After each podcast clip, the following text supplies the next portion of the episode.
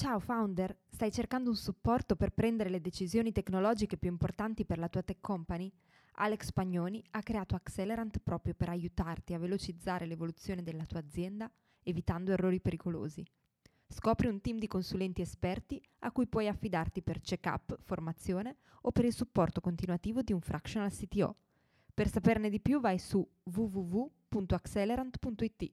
Aspettiamo di conoscerti.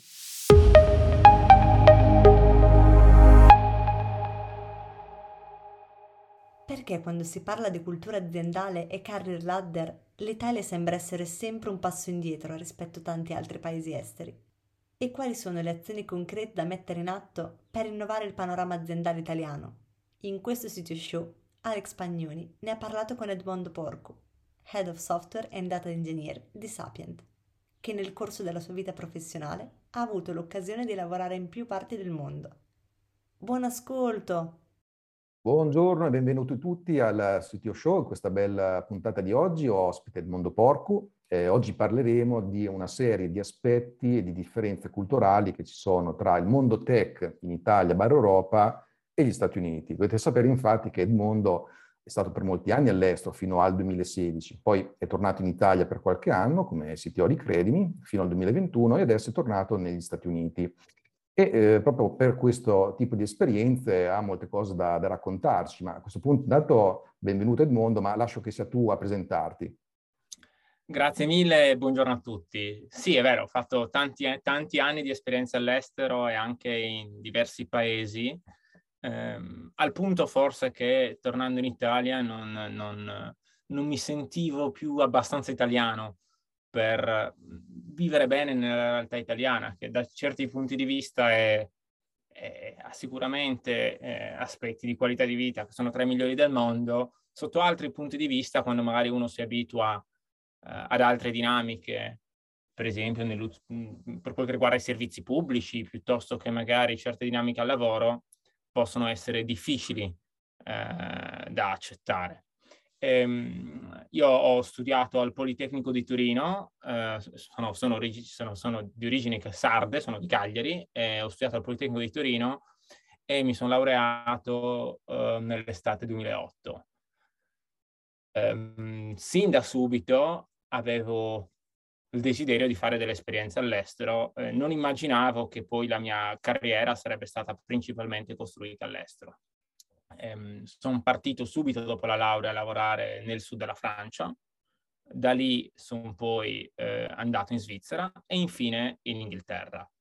Eh, dall'Inghilterra appunto poi sono rientrato in Italia per cofondare Credimi e dopo cinque anni per tanti motivi ho capito che era di nuovo il momento uh, di, um, di cambiare, diciamo che 5 anni mi sembra anche un 4-5 anni, credo che siano un naturale punto, un naturale punto di svolta in ogni, in ogni professione, dove o uno trova nuove, nuove motivazioni, nuovi stimoli, o è anche saggio magari cambiare per ehm, eh, trovare nuove esperienze, trovare, mh, lasciare anche spazio magari a chi, a chi eh, ha ancora quegli stimoli uh, in quel luogo di lavoro, perché magari è arrivato due anni prima e magari ha semplicemente no, ehm, più coinvolgimento. No? Dopo cinque anni oggettivamente è difficile no? avere lo stesso coinvolgimento che si aveva all'inizio. Ehm, io di formazione sono in teoria, il mio corso di laurea era un corso tra l'ingegneria elettronica e l'ingegneria informatica.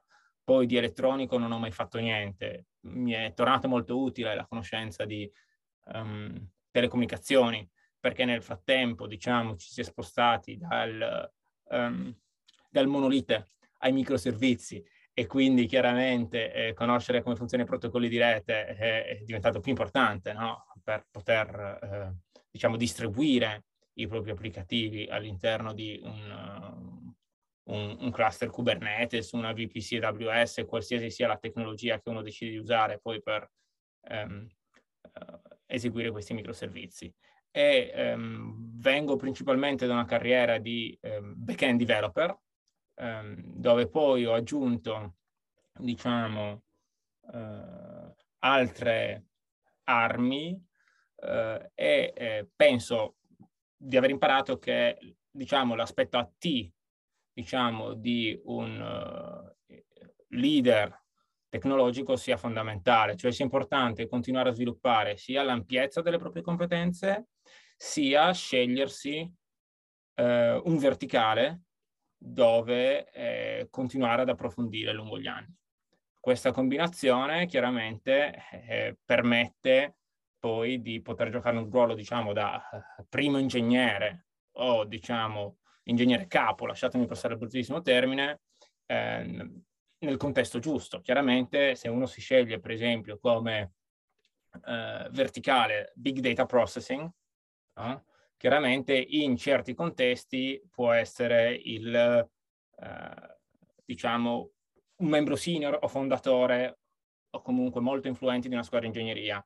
Se uno si, si sceglie come verticale eh, mobile development, chiaramente è tutto un altro contesto quello in cui tu hai un ruolo importante, no?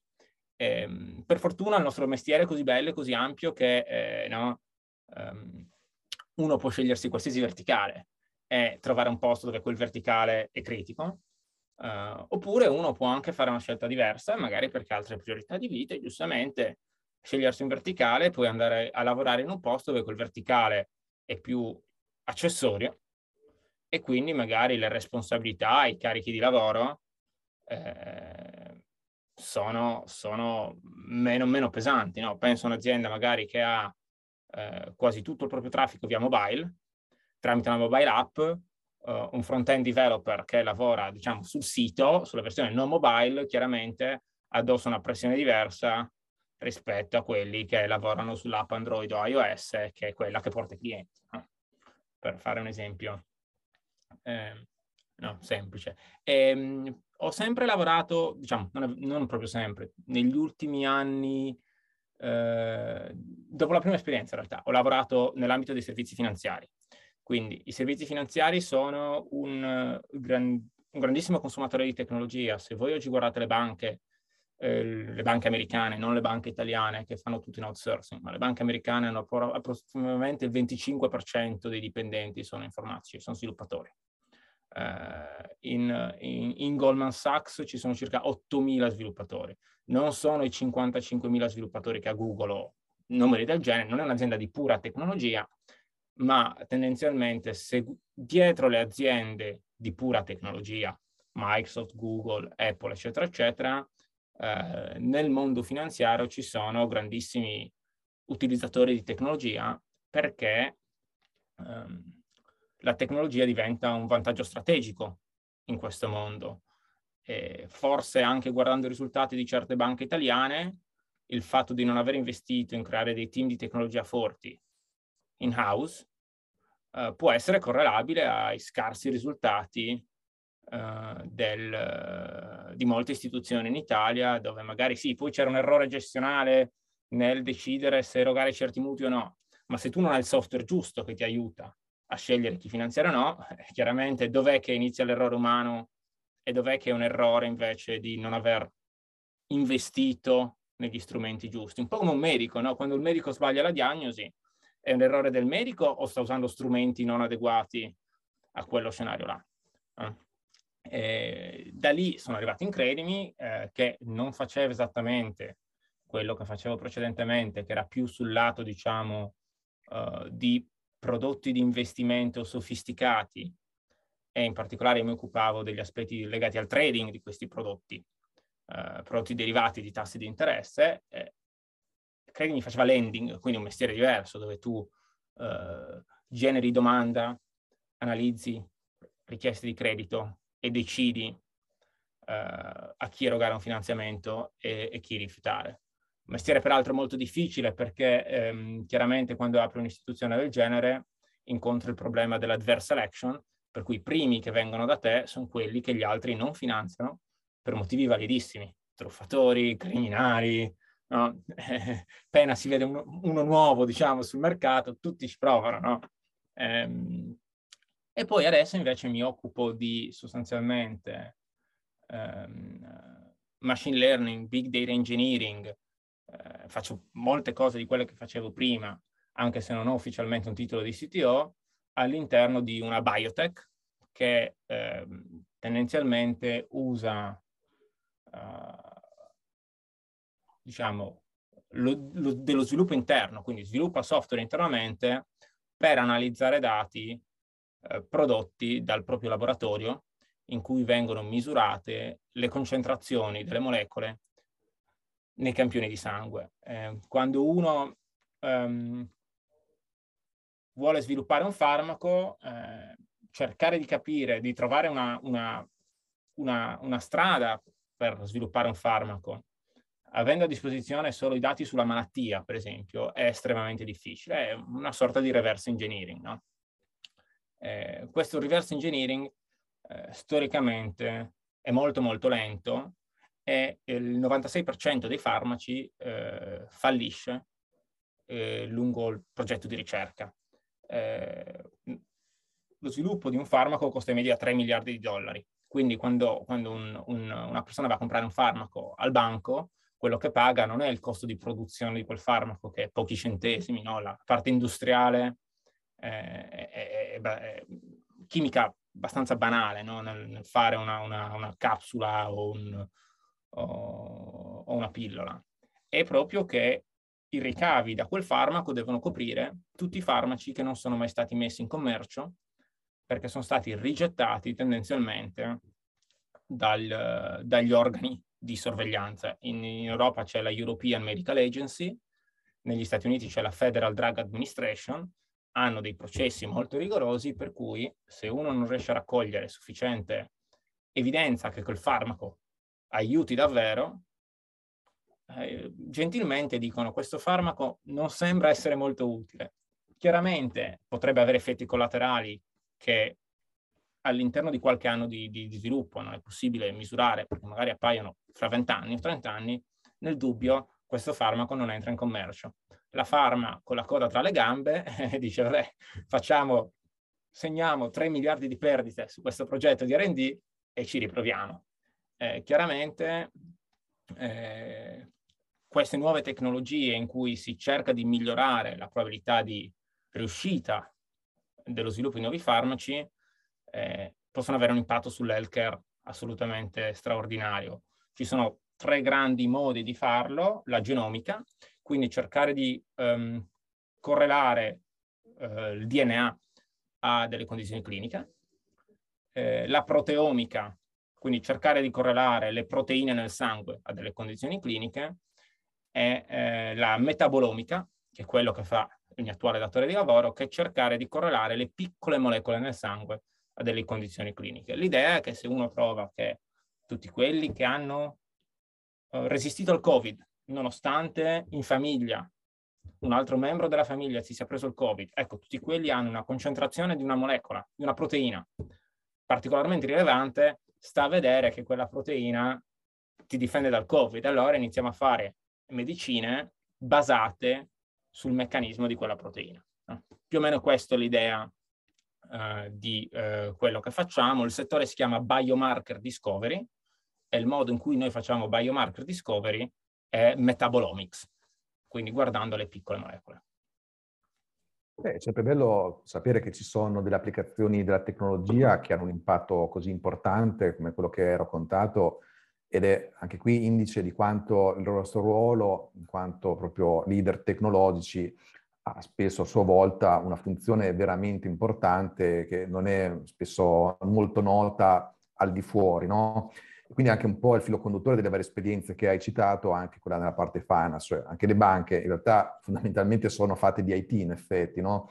Eh, è vero che poi hanno molte persone che sono magari agli sportelli o nelle filiali, ma il core storicamente, da, quando c'è l'informatica, è stato sempre quello lì. Intanto mi ricordo anche, eh, parlando in Italia, come giustamente dicevi tu, c'è stato sempre un massiccio utilizzo sbagliato dell'outsourcing, quello che poi scade nel body rental da parte, ad esempio, di istituzioni finanziarie dove c'è esercito di persone dall'esterno che costruivano l'IT della banca, perché la banca appunto è IT. Infatti mi torna quello che dici che eh, in Italia è stato preso un approccio che è sbagliato dalla maggior parte delle aziende e questo qui poi ha inciso anche sul loro vantaggio competitivo. E invece quello che dici, no, proprio sul fatto che invece in realtà finanziare fuori dall'Italia, in molti casi anche fuori dall'Europa, come quella USAID hanno una visione ben diversa, ecco, ci fa capire che poi questi aspetti di scelta qui tech hanno un impatto fondamentale anche sul funzionamento del business in sé.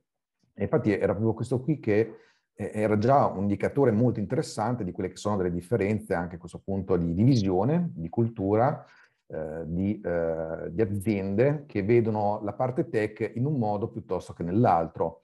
E quindi proprio volevo scoprire assieme a te quali sono queste differenze principali tra il mondo USA, ad esempio, e quello che hai potuto vedere in Italia e nei principali paesi europei, perché quello che a me preme sempre molto da questo punto di vista è far sì che con, ad esempio, anche queste chiacchierate, questi contenuti, aiutiamo chi invece ha una situazione come quella che già hai descritto, possa far fare il salto alla propria situazione, alla propria azienda, a capire come utilizzare meglio certi modelli, a cambiare anche il modo di pensare, no? Perché tanto alla fine molto la questione è proprio di, di mindset. Quindi volevo proprio uh, frugare un po' nel, nel, tuo cervello per prendere un po' di questi mindset e cercare di far sì che anche chi ci ascolta possa farli propri. Ecco, quali sono secondo te alcuni di questi elementi che sicuramente dovremmo iniziare a, a vedere meglio anche qua in Italia, da, da, quella che è la tua esperienza?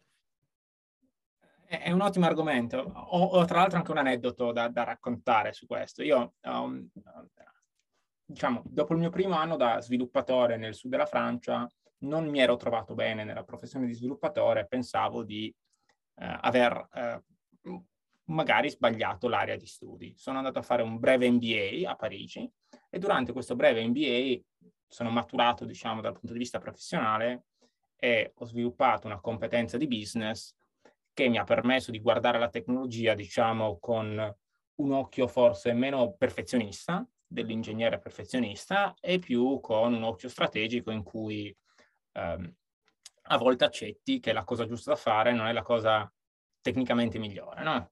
Um, dico questo perché mh, l'aneddoto, l'aneddoto, di cui volevo parlare, ehm, l'aneddoto che volevo citare riguarda Goldman Sachs, dove ho lavorato, ehm, che essendo una banca che ha una grande storia, ha anche tanti sistemi legacy. Siamo, siamo chiari, eh, Google ha dei sistemi legacy, cioè anzi più tu, investi, più tu investi in tecnologia, per assurdo, più avrai sistemi proprietari, più avrai sistemi legacy. Cioè l'unico che non ha sistemi legacy è quello che compra solo eh, Google Sheet, perché Google aggiorna Google Sheet, ma se tu inizi a fare qualcosa di proprietario, questo diventa legacy. Cioè è impossibile evitare no? che diventi legacy. Um, quindi um,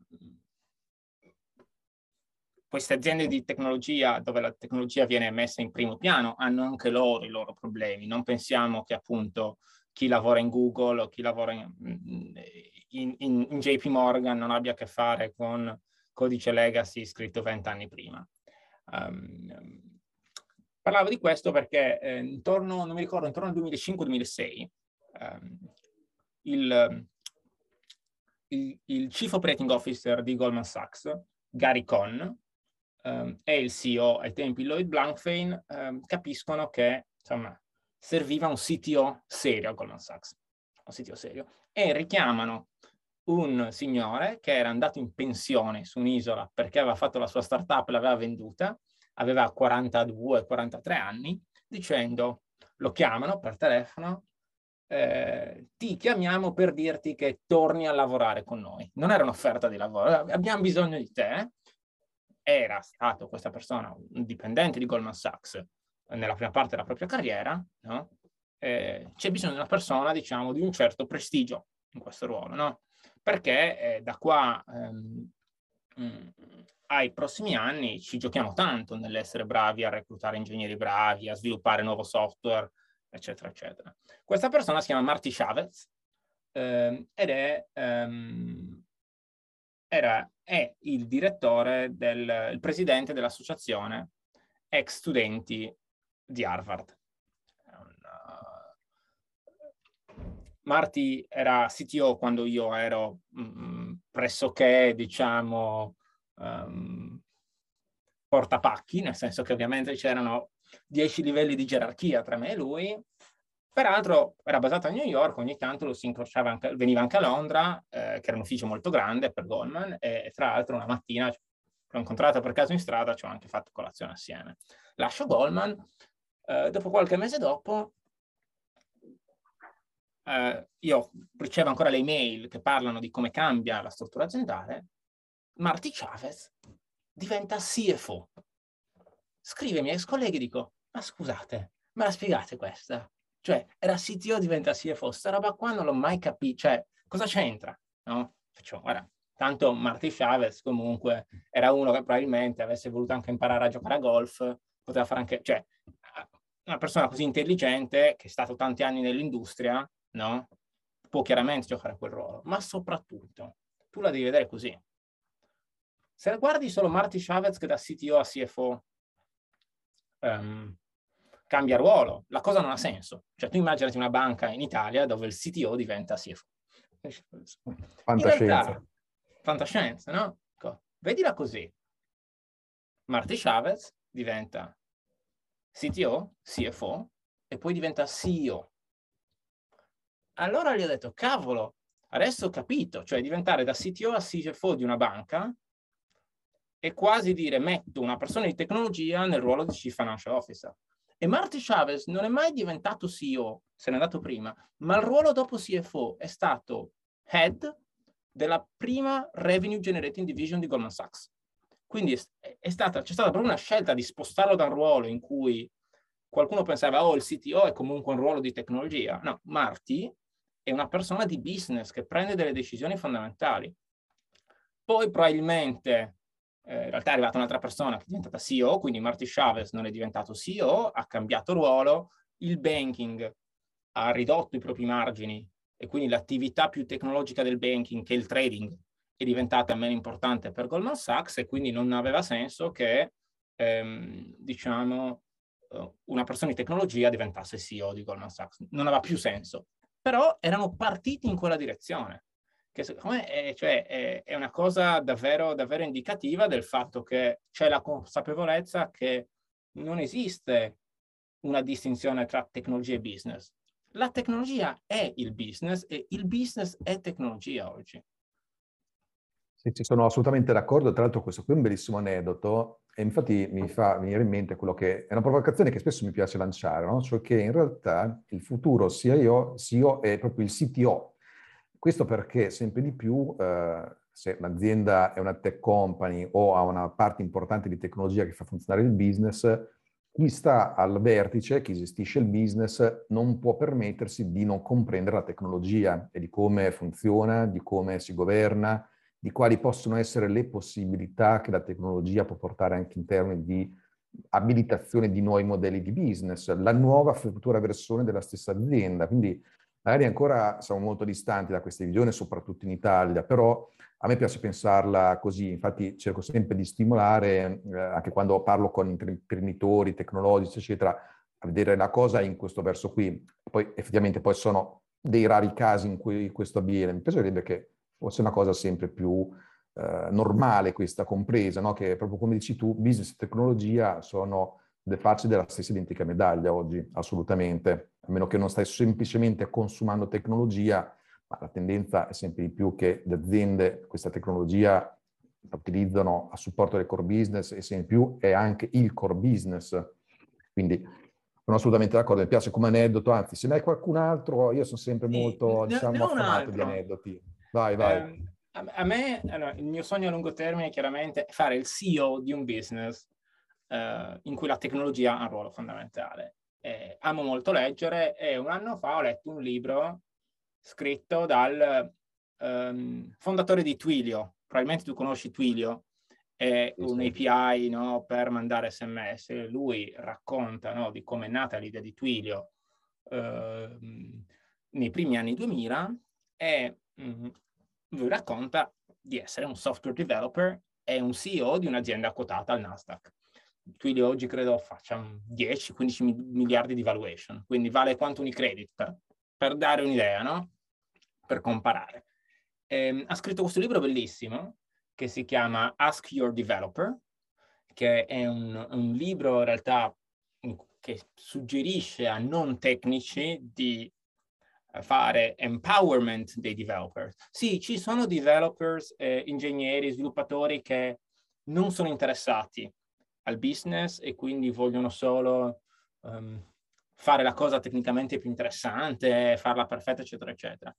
Ma secondo me non sono la maggioranza. La maggioranza delle persone che lavorano in tecnologia è davvero interessata all'impatto uh, di ciò che costruisce, al fatto che ciò che costruisce aiuti l'organizzazione in cui, in cui si trova a raggiungere i propri risultati. E molto spesso, quando um, un, uno sviluppatore dice no, questa cosa qua eh, non si può fare in tre mesi, sta dicendo io la posso fare in tre mesi, ma per farla in tre mesi farò dei trade-off che tu non sei in grado di capire e che ci torneranno contro e ci faranno un sacco di danni. Quindi abbiamo due scelte.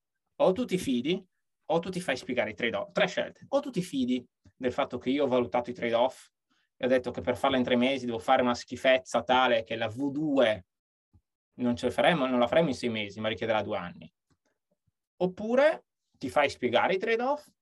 Uh, ho avuto la fortuna di lavorare con persone che dicono capisco, però siccome comunque io qua cioè, sto prendendo decisioni importanti, uh, hai valutato i trade-off, prendiamoci il tempo necessario perché tu me li possa spiegare. Non è un'attività facile, ma siccome, come dici tu, tutto il mondo sta diventando più tecnologico, credo che noi abbiamo un dovere di alfabetizzare, lasciatemi passare il termine, persone che non hanno un background tecnologico per spiegare loro perché quando diciamo no, per esempio, lo diciamo nel, nel migliore interesse della società, non perché vogliamo battere la fiacca, ma perché proprio perché vogliamo realizzare certi obiettivi e capiamo delle cose che loro non capiscono, capiamo che fare una prima versione senza unit test è un suicidio, non è un modo di avere una prima versione prima. Ehm, poi c'è una terza opportunità, la terza possibilità di dire no, non mi interessa i trade-off che tu hai capito, quella roba lì deve essere fatta per, per il, il giorno X. Purtroppo l'ho visto succedere e questo causa dei disastri.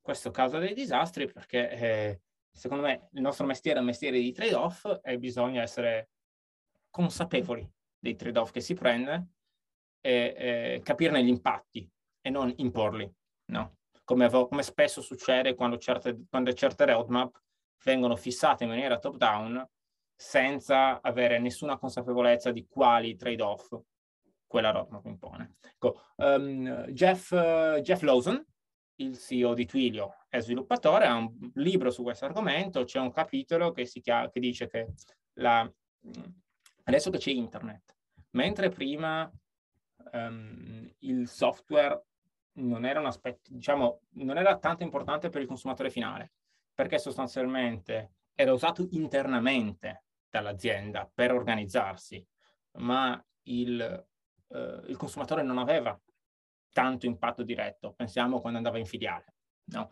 Andava in filiale, sì, la persona in filiale aveva il suo software, però il consumatore essenzialmente scriveva su carta le cose, no? ti consegnava il modulo su carta. No?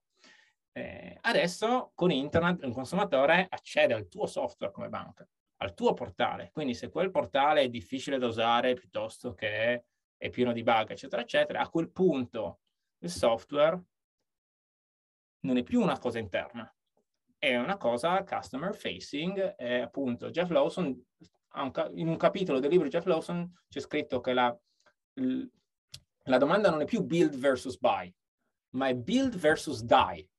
Perché se tu non crei una capacità di costruirti del software in casa non puoi costruirti del vantaggio competitivo perché userai lo stesso software off the shelf che tutti i tuoi competitor possono utilizzare e quindi non puoi costruire dei processi migliori degli altri è, è un'offerta migliore, no?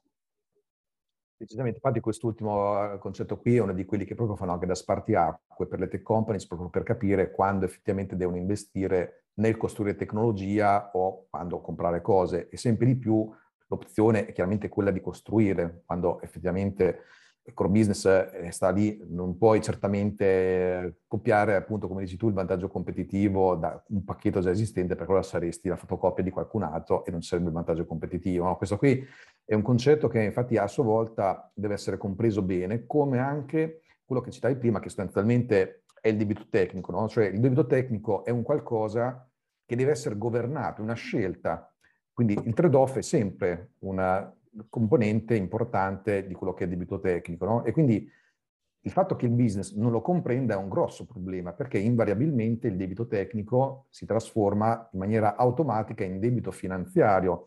Eppure il business non credo che lasci che ci siano delle persone che possano creare quando vogliono dei nuovi debiti, prendersi dei prestiti e creare in maniera illimitata dei, dei buchi nel bilancio. No? Quindi dovrebbero capire, lato business, che bisogna dare la stessa attenzione che si dà alle finanze anche alla tecnologia proprio per questo motivo qui, qui di nuovo il ruolo del CTO è fondamentale e sempre di più penso che sia proprio dovere del CEO in primis comprendere bene queste, queste metriche qui o comunque della parte business assolutamente. E è molto interessante anche quello che dici prima sugli individual contributors, cioè che effettivamente sì, ci sono delle persone, dei sviluppatori ad esempio, che preferiscono stare semplicemente lì a scrivere codice. Ci sono, sono veramente le persone che riscontriamo un po' in tutti i team, ma la maggior parte sono d'accordo, sono, cercano un'ispirazione. E anche questo qui lo vedo come effettivamente una differenza culturale che ancora non è pienamente stata importata qua in Italia, cioè sono ancora molte aziende che pensano di eh, diciamo, attrarre sviluppatori, ad esempio, semplicemente in base, ad esempio, alla retribuzione. No? È un fattore, chiaramente. Poi in Italia è sempre stata arretrata la retribuzione del personale tech rispetto all'estero, quindi eh, anche senza guardare gli Stati Uniti, anche al resto dell'Europa, no? Ma in realtà ci sono molte persone che eh, devono sposare una visione, in primis lo stesso CTO, perché questo a maggior ragione è un tipo di persona che deve essere eh, catturato, visto che è una sorta di unicorno digitale, proprio prendendolo anche in base a una condivisione di valori, di visione di lungo termine, eccetera, ma anche molti sviluppatori effettivamente hanno questo obiettivo qui, cioè si sentono, devono sentirsi motivati in questo senso qua. Quindi anche qui penso che tu stesso abbia visto un po' di differenza tra l'estero e l'Italia, no?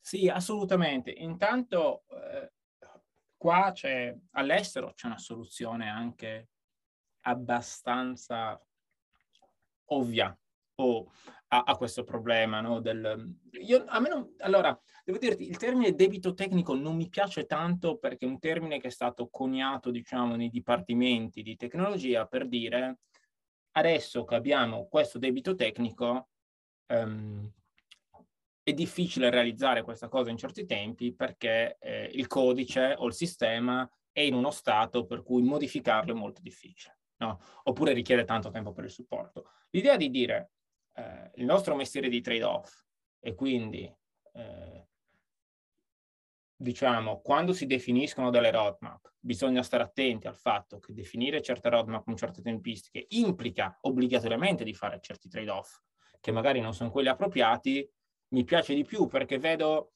eh, quasi un aspetto di collaborazione tra diciamo CEO e team di ingegneria nel capire eh, qual è l'optimum no? Perché eh, così come un'azienda dal punto di vista finanziario non deve finanziarsi solo col, col patrimonio dei soci, ma deve anche avere dei debiti. È sano, lo fanno tutte le aziende del mondo, anche un'azienda deve avere un po' di debito tecnico, non, cioè è, è, è, malsano pensare che tu non debba avere nessun debito tecnico nei tuoi sistemi. Qual è il giusto punto di debito tecnico che devi avere? Cambia da progetto a progetto. Ci sono dei progetti in cui eh, probabilmente eh, li porterai a, a, a morire, no? per cui l'investimento non è assolutamente giustificato. Ci sono dei progetti strategici in cui invece vuoi eh, contenere il debito perché tendenzialmente vuoi avere una certa velocità nell'evolvere il prodotto. Quindi per questo non, non mi piace tanto questo, il, termine, il, termine, debito tecnico perché ha un po' questa accezione di ehm, negatività, mentre trovare il giusto equilibrio no? tra fare le cose velocemente e fare dei trade-off che dopo ti rallentano, tendenzialmente, lo trovo un modo di definire il problema che pone più l'accento sull'aspetto collaborativo e sulla soluzione, no? che, che, è quella che mi interessa. Cioè, qua in realtà, e, e lì guardo un po' con, è brutto quello che sto per dire, però oggettivamente guardo un po' le iniziative di, di, innovazione in Italia e al peso che hanno i tecnici all'interno di queste iniziative. Molto poco. Eh, ricevo praticamente giornalmente su LinkedIn aggiornamenti che è stato creato il pannello X, il pannello Y, non c'è una persona di tecnologia. di persona vera di tecnologia, persona che ha fatto parte di un team di ingegneria, persona che ha scritto codice. Sono persone che hanno per lo più ricoperto ruoli manageriali, no? Eh, che non sono mai passate per, diciamo, il career ladder di un ingegnere e quindi che l'ingegnere possono essere anche molto bravi, ma non, non la capiscono come un, un, uno che è stato sul campo, così come in certe, io amo il calcio, in certe associazioni vengono messi degli ex calciatori. No, perché? perché quando vuoi fare il presidente dell'associazione calciatori, il presidente è un ex calciatore. No, perché è più facile se sei stato, non è detto che non sia obbligatorio. E qua una delle cose che noti è quanti CEO, quanti leader vengono da un background tecnico. No? Eh, perché chiaramente se il leader lui stesso, se il founder, il CEO, eh, ha un background tecnico, lui stesso ha vissuto la ricerca di quell'equilibrio tra time to market e trade-off che poi possono impattare negativamente il futuro dell'azienda e quindi, eh, essendo una cosa che magari ha fatto per 15 anni, stando dall'altra parte, chiaramente appena prende un ruolo di CEO è il primo che pensa a non tirarsi la zappa sui piedi, eh, dettando una, una deadline top down che eh, magari o crea, frustra- o crea dei trade-off um, sbagliati, nel migliore dei casi, o crea uh, della frustrazione nel team di ingegneria. E se qualcuno se ne va, questo OG può fare più danni finanziari di una deadline mancata, perché poi non ci metti un anno a trovare qualcun altro, no? Vero, eh, vero. È diventato un po' il tema di questi ultimi tempi, infatti. Le aziende sono disperate nella ricerca e soprattutto nel trattenere queste, queste persone qui. È vero, è un danno grande quando se ne vanno in molti contesti, proprio perché Infatti io sono sbagliate certe politiche. Dicevo, la, l'idea ide- il modo ideale di costruire una roadmap è in the middle, cioè c'è un, un, un, un desiderio commerciale, diciamo, di business che può essere espresso da una parte dell'azienda, ma poi c'è ciò che si può fare e ciò che non si può fare tecnicamente, la complessità tecnica di realizzare certe cose e anche l'aspetto umano, cioè certe cose, se tu hai tutti ingegneri con 20 anni di esperienza, magari ti richiede un certo tempo, se però non li hai perché non li trovi, tu devi accettare che non ce li hai, non li trovi, devi fare con quello che hai, non è che puoi dire no, eh sì, se avessi eh, quattro ingegneri di Google ci metterei tre mesi, sì, però non ce li hai e non ce li ha nessuno, no? cioè, eh, e quindi esatto. devi accettare che magari ci vogliono sei mesi, non è che puoi, fare, puoi far fare a un avvocato junior quello che è in grado di fare un partner in un'ora. Eh, così. Questo anche un po' collegandosi all'aspetto no? di livelli di carriera, no? Secondo me... Sì, ma guarda, infatti proprio questa cosa qui che hai detto, no? del career ladder, è molto on point, perché d'altro è proprio una delle cose che io stesso cerco di far capire il più possibile, ma ancora vedo che siamo molto indietro qua su questo concetto qui, perché spesso, ad esempio, facciamo un caso concreto, Molte volte per uh, individual contributor, quindi sviluppatori, eccetera, l'unico modo per crescere è diventare manager, che è sbagliatissimo. In molti altri casi gli sviluppatori non hanno proprio opportunità di crescita, cioè rimangono junior, senior, finisce lì. Invece c'è un mondo da dire su questo, no? Cioè, lo stesso penso che l'abbia visto in realtà negli Stati Uniti, c'è proprio un modo di definire questa career ladder, di avere anche dei track separati tra carriera manageriale e carriera individual contributor che può andare avanti, può continuare e spesso gli individual contributor guadagnano tanto quanto, se non di più in alcuni casi, degli identici livelli manageriali. No, mi pare che c'era ad esempio uh, Buffer, la società, quella di marketing, che sostanzialmente eh, hanno pubblicato anche i livelli salariali dei propri collaboratori e c'erano certi sviluppatori che guadagnavano anche molto più del CTO o anche del CEO in alcuni casi, no? Sì, ehm, è, è, assolutamente, è, assolutamente, così, è verissimo. Allora, nel, nel, ehm, parlo di un'azienda, beh, parlo di Facebook, ma sicuramente è vero anche per gli altri competitor. Chiaramente la prima parte della carriera, il career ladder è identico per chi fa tecnologia. A un certo punto ci si ehm, uh, divide in uh, diciamo, persona che prende una carriera di individual contributor. Questa, questa divisione inizia ad avvenire dopo otto anni di esperienza, quindi non è una cosa che uno uh, diciamo, un neolaureato decide, no? chiaramente un, una posizione junior. E diciamo ci sono persone in cui si, si, diciamo, si va verso l'engineering manager, senior engineering manager e eh, via dicendo al appunto um, individual contributor, senior individual contributor, eccetera. E sono d'accordissimo che in realtà um, ci sono delle carriere individual contributor che eh, hanno dei livelli di remunerazione anche più alta di quelli, del, uh, uh, di, quelli di alcune posizioni manageriali, nonostante non abbiano quello stesso numero di responsabilità di persone. In parte probabilmente perché penso, penso a una persona, penso a, um, a Peter Norvig in Google, per esempio, no?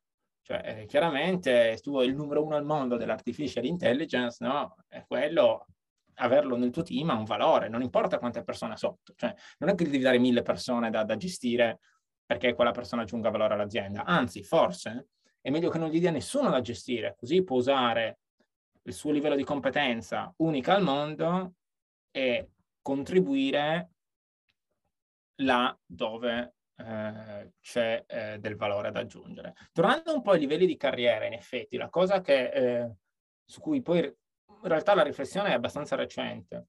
Quando era a Londra, chiaramente nel banking, no? i livelli di carriera, anche i titoli di chi fa tecnologia sono allineati a quelli del, degli, altri, degli altri mestieri. No? Cioè c'è un livello di seniority, diciamo, che eh, con dei titoli che è identico, che non importa che tu faccia sia un lawyer all'interno della banca, sia un trader, sia un sales, sia un software developer, sia una persona che fa operation, sia um, una persona che fa compliance. No? Cioè, ci sono cinque livelli di carriera, tendenzialmente, 5-6. No? E non importa quale sia il tuo ruolo, tu puoi arrivare fino al sesto. Chiaramente in certi ruoli ci sono meno persone e quindi il numero di, diciamo, sest- di persone del livello 6 in quella divisione è minore, ma è comunque possibile. No? Mentre in Italia sembra che effettivamente esistano due livelli di carriera, software engineer e senior software engineer, e lì è finito. per il resto della tua vita sei senior software engineer. Mi sembra che il modo in cui, anche studiando un po' le aziende qua, adesso sto iniziando a fare recruiting, tanti si siano organizzati, sia diciamo junior, software engineer, senior, staff, senior staff, principal, distinguished. Questo è più o meno dove probabilmente Peter Norvig distinguished, eh, un, una persona con 20-25 anni di esperienza un, può essere un principal, magari un principal molto bravo a 15 anni di esperienza, una persona brava tra i 10, diciamo, non è affatto detto che qualcuno vada oltre il senior, no? Un po' come in banca diciamo, c'è un, un titolo in tutte le banche che si chiama Vice President, che è il primo riconoscimento senior, ci sono persone che restano Vice President tutta la vita, ci sono persone che restano Senior Software Engineer tutta la vita. Diventi Senior Software Engineer a 35 anni, 15 anni dopo sei ancora Senior Software Engineer. Ci sono altre persone che per magari motivazione intrinseca, eh, passione per il lavoro, eccetera, eccetera, progrediscono e diventano staff, senior staff, principal, eh, distinguished chiaramente di, distinguished engineer probabilmente che hanno meno di 20 anni di esperienza non esistono al mondo perché per arrivare a quel livello di competenza servono anni di, di esperienza. E in Italia sarebbe il caso che forse anche, anche, gli ingegneri dovrebbero iniziare a dire io non sono un senior software engineer, io ho 18 anni di esperienza, io sono uno staff software engineer e vorrei che il mio titolo riconoscesse staff software engineer. Poi c'è l'aspetto remunerazione, sicuro, eh, credo che il fatto di differenziare solo due ruoli sia anche, permette anche all'azienda un po' di barare sull'aspetto remunerazione, no? Eh, perché di fatto il livello senior software engineer è diciamo un cap a quanto una persona può guadagnare nella propria vita a parte diciamo degli aumenti di anzianità mentre chiaramente se dopo ci sono altri 4-5 livelli di carriera eh, la progressione della remunerazione può essere molto importante Vedi, infatti, guarda, è proprio difficile qua in Italia eh, far capire cosa si intende, ad esempio, come staff engineer, distinguished, principal. Non parliamo, di, ad esempio, di refellow, che anche qui è fantascienza.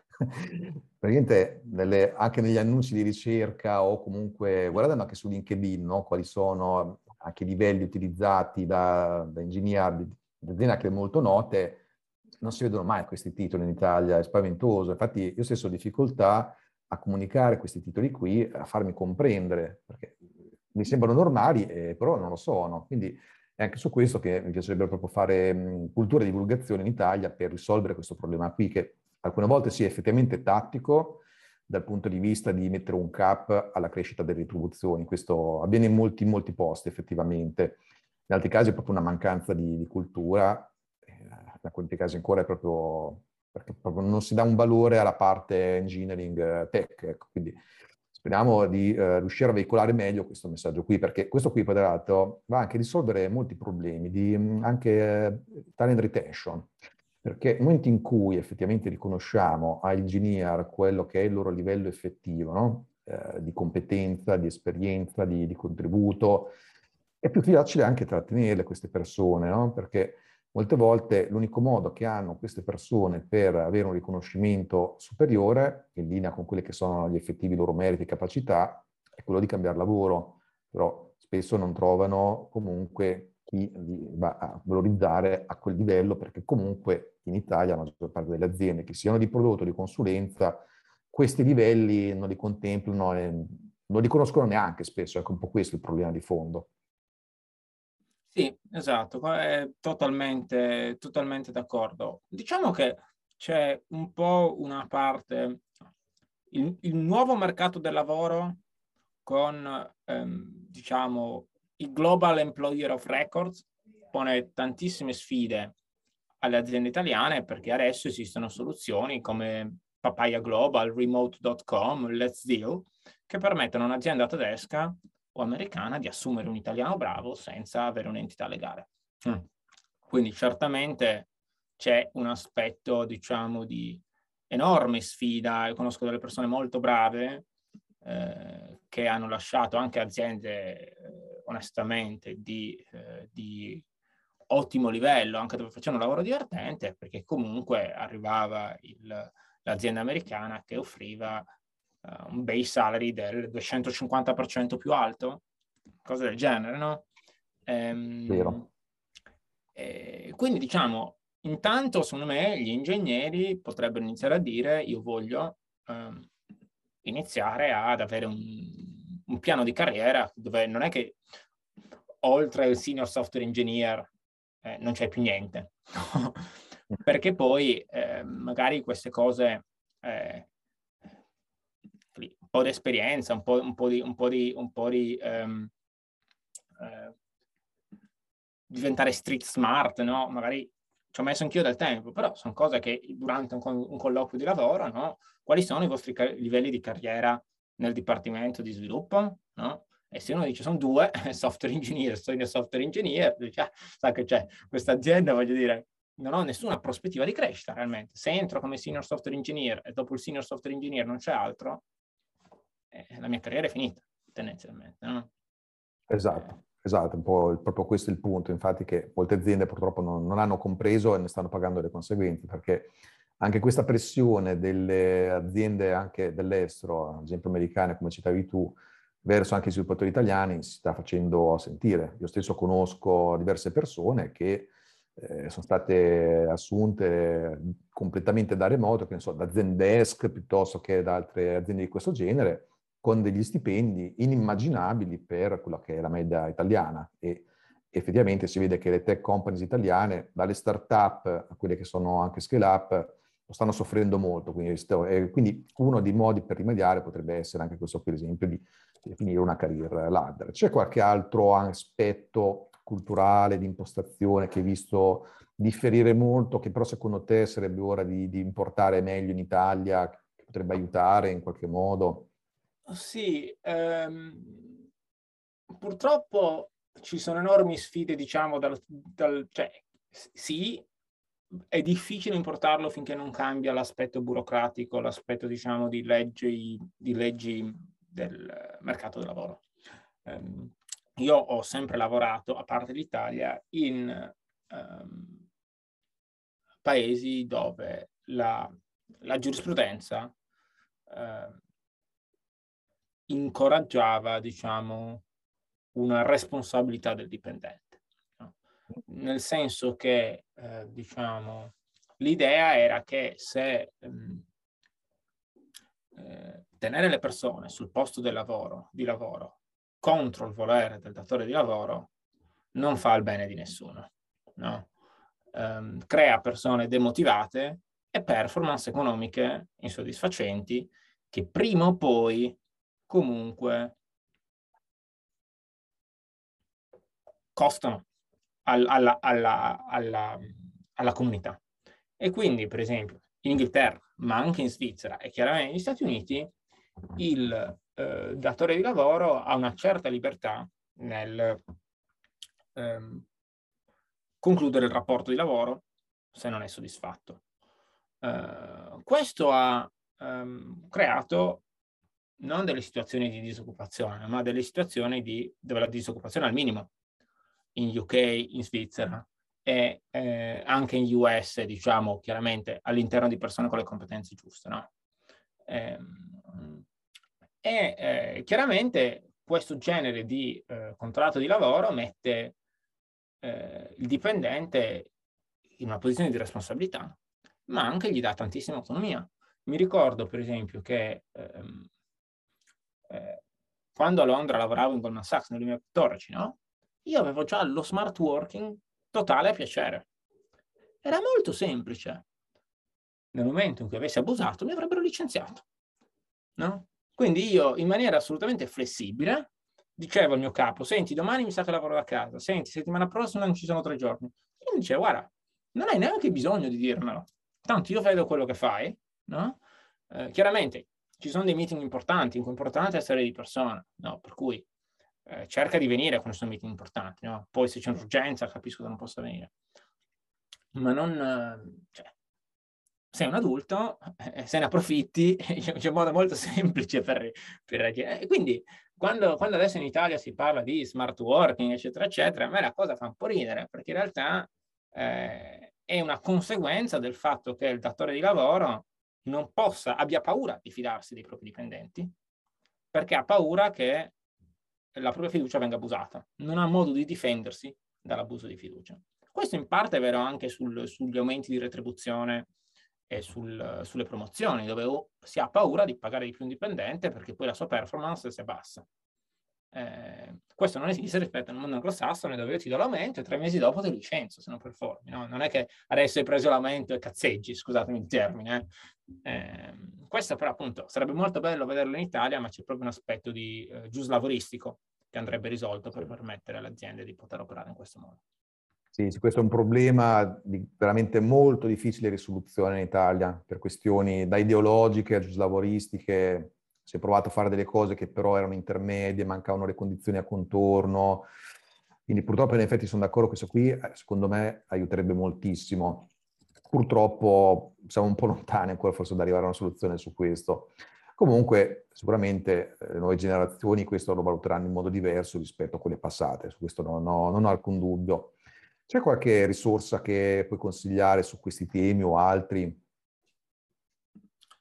Allora, su, su questo tema in particolare del, uh, diciamo, della, della, anche della self-perception di, um, e del proprio ruolo al lavoro, secondo me il, il masterpiece è un libro che si chiama Conscious Business di un ex professore di Stanford, mi, eh, mi pare. È un libro che parla proprio di, um, diciamo, cerca di alzare il livello di consapevolezza che uno ha sul proprio lavoro, sul, sul, al di là di, diciamo, del, del, um, delle responsabilità del quotidiano, è proprio un libro che fa pensare a um, come il proprio lavoro eh, gioca un ruolo all'interno di una squadra che potenzialmente può essere di qualche decina di persone o potenzialmente può essere di qualche migliaia di persone. No? Ehm, allora, il, l'autore si chiama Frank, mi pare, non mi ricordo più, uh, Fred, Fred Kaufman, sì, esatto. Conscious Business, How to Build Value Through Values. È un libro davvero, davvero bellissimo che, che suggerisco a tutti. Ottimo. Grazie mille Edmondo, è stato molto bello trattare con te questi argomenti relativi alle differenze culturali e organizzative tra questi mondi. E spero di rivederti ospite anche in qualche altro contenuto perché mi piacerebbe approfondire alcuni di questi temi, però già oggi abbiamo visto molto in dettaglio alcune cose che spero che si possano portare in Italia in maniera più strong. Ecco. Quindi grazie anche per la risorsa consigliata e alla prossima. Grazie mille di avermi invitato. Buona, buona giornata. Grazie per aver ascoltato Cultura aziendale Innovation Tips dal mondo con Alex Pagnoni e Edmondo Porcu. Se la puntata ti è piaciuta e vuoi approfondire l'argomento, ti aspettiamo live mercoledì 20 aprile alle ore 17 sul canale Telegram del CTO Mastermind per parlarne insieme o per rispondere alle tue domande. A presto!